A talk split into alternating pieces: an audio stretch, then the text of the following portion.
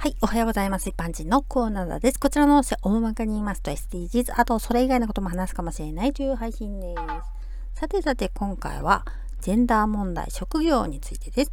日本の場合、職業によって男性の方が多い職業だったり、女性の方が多い職業っていうのはありますよね。それは体力的に男性の方ができることとかそういう違いはあるとしても一般的にこの職業はこの性別でなければならないという決まりはないですよね。でもなんとなくの職業における性別のイメージっていうものありますよね。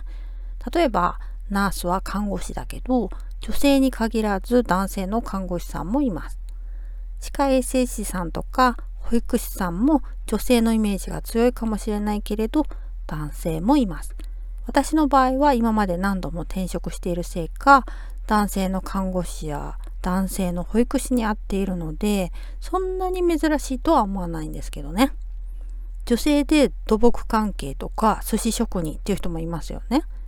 それぞれの職場ではまだまだ片方の性別に偏りがある現場が多いと思うしやりにくさもあると思いますけどそんな中でも皆さん仕事をこなされています。男女雇用機会均等法によって職場における男女平等が求められています。法的には誰でも性別関係なく自由に職業を選択できます。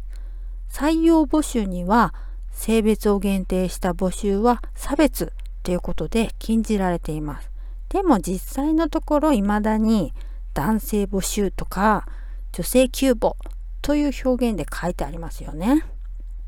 例えばうちは男性しか雇ったことないからと性別で判断して断るのではなくて受け入れる体制も必要ですよね。そうやって変わっていかないとね。ではでは今回はこの辺で次回もお楽しみにまた聞いてくださいね。ではまた。